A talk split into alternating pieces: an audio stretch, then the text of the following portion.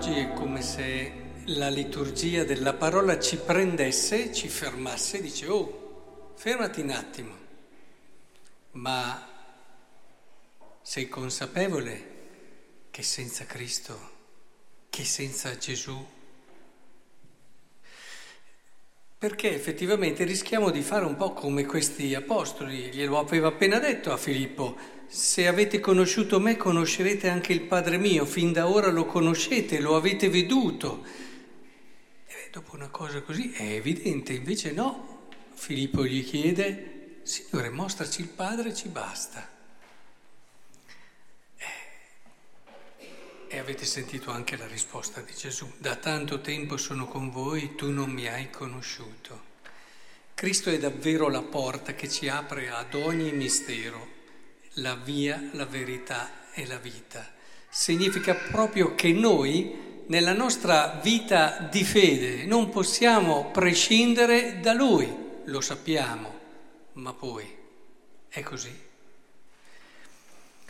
La prima lettura Ci dice intanto che anche nella prima Chiesa ci è voluto del tempo a entrare in certi meccanismi, ci lamentiamo che il concilio non è ancora attuato, però insomma anche nella prima Chiesa qualche difficoltà c'era perché eh, si tendeva a privilegiare le vedove di lingua ebraica e si trascuravano quelle di lingua greca. Questo passaggio di, alla salvezza universale, di cui grande paladino è stato San Paolo, non è stato così semplice, così rapido e così immediato.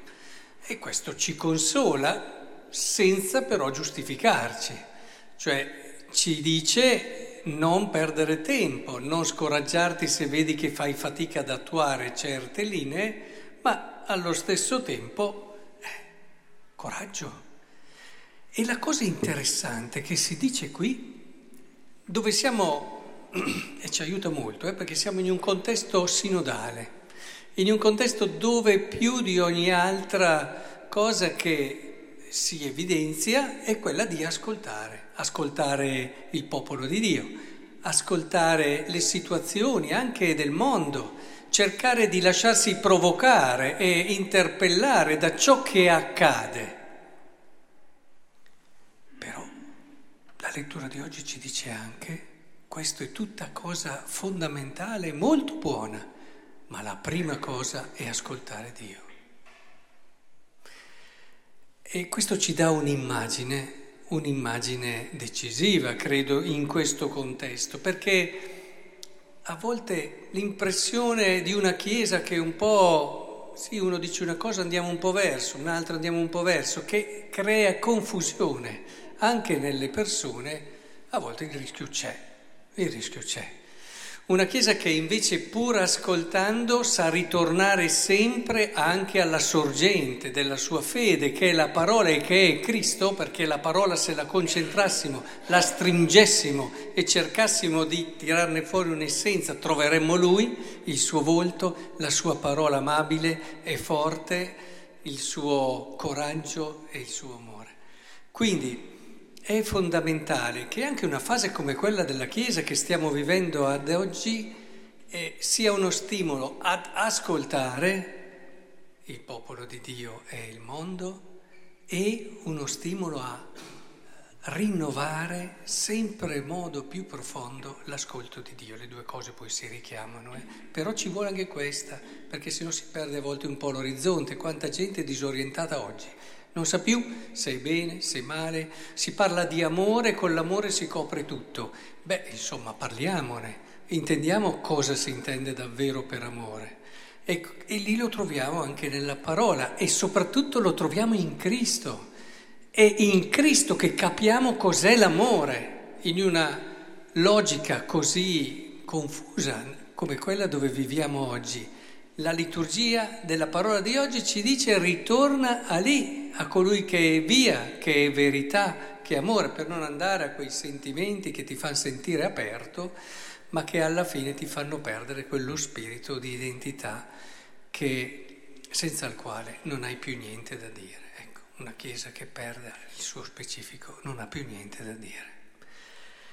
Quindi, in questo senso, credo che anche la prima lettera di San Pietro ci riporti lì alla pietra angolare. È bellissimo anche questa immagine no? di questo edificio dove c'è la pietra angolare sulla quale appoggia tutto l'edificio, che è ancora Cristo, che è ancora Cristo.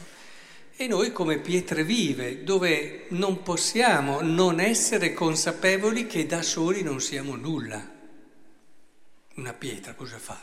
Non fa un edificio, non ti fa niente. E così c'è chi fa anche il parallelo della pianta, una pianta che ha una sola foglia evidentemente non, non darà mai la luce necessaria all'albero, non catturerà mai la luce necessaria per l'arbitro. Tante foglie magari in, in, in posizioni diverse, riusciranno a catturare la luce necessaria per l'albero, quello sì.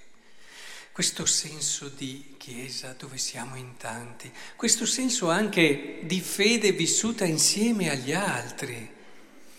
Eh, su questo dovremo tornare, sempre ci stiamo tornando, ma c'è secondo me un peccato che non viene mai sottolineato a sufficienza. Mm, prendetelo il peccato come una mancanza in questo senso, cioè la tua fede, la tua fede ha bisogno della comunità. La tua fede non è un percorso tuo, da chi l'hai ricevuta quella fede lì? Eh, ti sei alzata al mattino e hai detto c'è stato Gesù Cristo? O c'è stata una comunità che nei secoli se l'è tramandata e ti ha portato quello che è il dono più grande che è l'annuncio del Vangelo. Hai bisogno della comunità. La comunità è qualcosa che è parte integrante del tuo cammino. Non ti puoi dire cristiano se non hai un'attenzione alla comunità, in questo caso anche locale, dove sei stato collocato. Perché è facile, insomma, come si dice di una famiglia diciamocelo, che è una palestra meravigliosa di amore, perché facile dirlo, io amo, poi dopo quando ti trovi quotidianamente a confronto con chi è un po' diverso da te, con delle problematiche, arrivano i figli, eccetera, se non è una palestra d'amore quella lì, certo, se uno vive da solo tanti problemi non li ha, eh no, ma il rischio è quello proprio che gli manchino degli aspetti, delle dinamiche che si costruiscono nella vita e nei confronti nelle relazioni quotidiane, ma questo vale anche per la famiglia che è la nostra parrocchia. Cioè il cammino di fede ti chiama proprio ad essere parte ed è una palestra di fede e di carità grandissima il vivere nella comunità, interessarsi alla comunità, dare quello che si può è conoscere, dare una critica costruttiva anche in tanti casi o allo stesso tempo mettersi al servizio, perché quando ci sei dentro le cose le capisci meglio. Le critiche più feroci, quelle che non servono a niente, che fanno solo del male, arrivano da chi sta un po' ai margini, osserva, guarda, non si sporca le mani. Eh, lì è facile e non serve a nulla. È quando invece entri e ti senti parte di una realtà che avrai lo sguardo giusto, i modi giusti, il contributo migliore per poter crescere e far crescere quella famiglia senza la quale anche la tua fede mancherà sempre di qualcosa. E se poi arriviamo al Vangelo ci riportiamo ancora lì, su di lui, su colui che è via, che è verità e vita. Mi piace tantissimo questo Gesù che, sapete, siamo negli ultimi tre giorni della vita di Gesù, no? dal capitolo tredicesimo cui c'è stata appunto la lavanda dei piedi, che per Giovanni viene detta l'ultima cena, fino alla fine, no? c'è dal tredicesimo, poi dal 14 al 17 i famosi discorsi di addio di Gesù, col 17 la bellissima preghiera sacerdotale, 18-20 la passione e 21 un po' lì si discute anche su le, la, la, fonte, perché di per sé già il 20 concluderebbe il Vangelo, ma comunque siamo negli ultimi, negli ultimi tre giorni della vita di Gesù.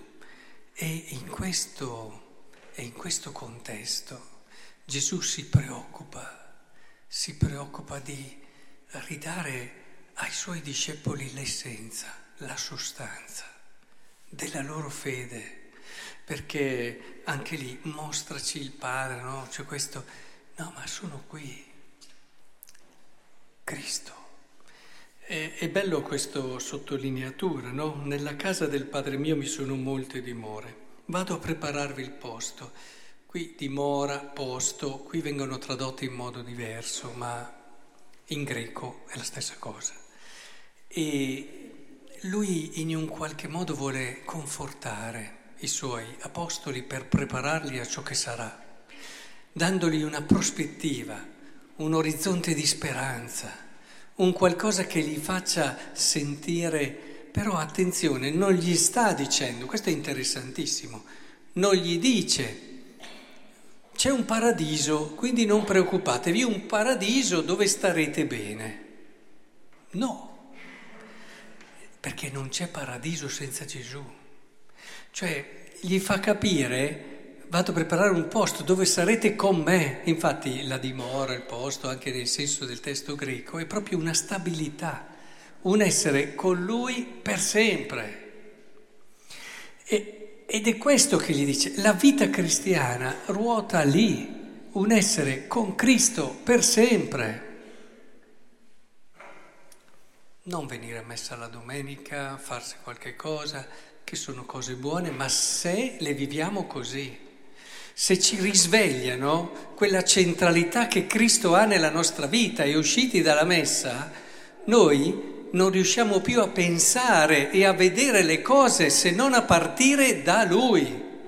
La cosa non è facile perché abbiamo tantissimi elementi che ci disturbano, è per questo che anche cerchiamo nella scuola di preghiera, qui vi invito sempre a partecipare, di riportarci al centro e al cuore, perché senza preghiera, senza preghiera, eh, San Francesco di Sale lo ascolteremo nella prossima scuola di preghiera, dice di partire con un'ora al mattino, e che può essere poco, un'ora, però almeno come partenza per riportare la testa, il cuore e la mente su Cristo.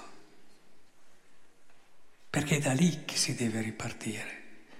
Dopo puoi vivere tutte le esperienze, ma le vivi nel modo giusto, ricordandoti che Lui è via, che Lui è verità e che è vita. E allora riscopri che il tuo essere cristiano non è fatto di alcune cose buone che puoi fare, è un essere cristiano, fa parte di te in tutti gli istanti e i momenti della tua vita, nel fare riferimento a Lui. Tutto passa da Lui, ci dice il Vangelo di oggi. Eh, la via, la verità e la vita sono ciò che contorna l'essere umano, no? come esigenza fondamentale di vita. Ora ritroviamo la bellezza di aver incontrato un giorno Cristo, ritroviamo la freschezza di sentirci davvero con un dono di grazia immenso, ricordiamo l'entusiasmo, abbiamo bisogno di gioia, di gioia tra di noi, di trasmetterla questa gioia perché abbiamo qualcosa di prezioso nel cuore qualcosa che contagi. A volte mi torna sempre in mente quell'immagine di Nietzsche che vedeva i cristiani passare, lui era già stato ricoverato per problemi che pensavano mentali, qualcosa c'era, ma forse era anche la sua tensione esistenziale, però lo diceva, ma voi siete cristiani? E lo diceva eh, da, da, da dietro a quello che cancello, voi siete cristiani? ma non vedo delle facce serene e gioiose, diceva. Eh, ma perché non è facile vivere la gioia in un contesto come quello nostro, a meno che non abbiamo ritrovato Lui. Tutti i giorni lo ritroviamo con entusiasmo. Pensate, oggi la messa. Vi rendete conto di cosa stiamo vivendo adesso? Noi siamo al cuore, al cuore dell'esperienza dell'umanità della storia. Noi possiamo conoscere, incontrare, abbracciare Cristo, ma come si fa a vivere una giornata dopo come le altre? Ma come facciamo a uscire e vivere le relazioni senza trasmettere la gioia di questo incontro che si protrae, che continua nelle nostre esistenze giorno dopo giorno? che ci dà quella speranza nei momenti difficili e ce li fa affrontare in modo diverso dagli altri, certo, ma perché abbiamo Cristo nel cuore, che ci dà la forza di fare anche scelte coraggiose, di non aver paura, di affermare certe cose anche se passi per antico, antiquato e ti criticano, ma perché sai che lì è la vera gioia. Che il Signore allora ci aiuti a scoprire quanto è bello essere credenti, a viverlo col profondo del cuore, a dirlo, a raccontarlo alla gente. Eh, non dobbiamo andare ad annunciare il Vangelo, semplicemente raccontiamo la nostra gioia di essere cristiani. Questa è la via nuova dell'evangelizzazione. Raccontare alla gente, anche semplicemente col tuo modo semplice e gioioso di vivere, quanto è bello aver incontrato Cristo che ti ha cambiato la vita. Sia questo il nostro percorso, la nostra gioia, la nostra vittoria.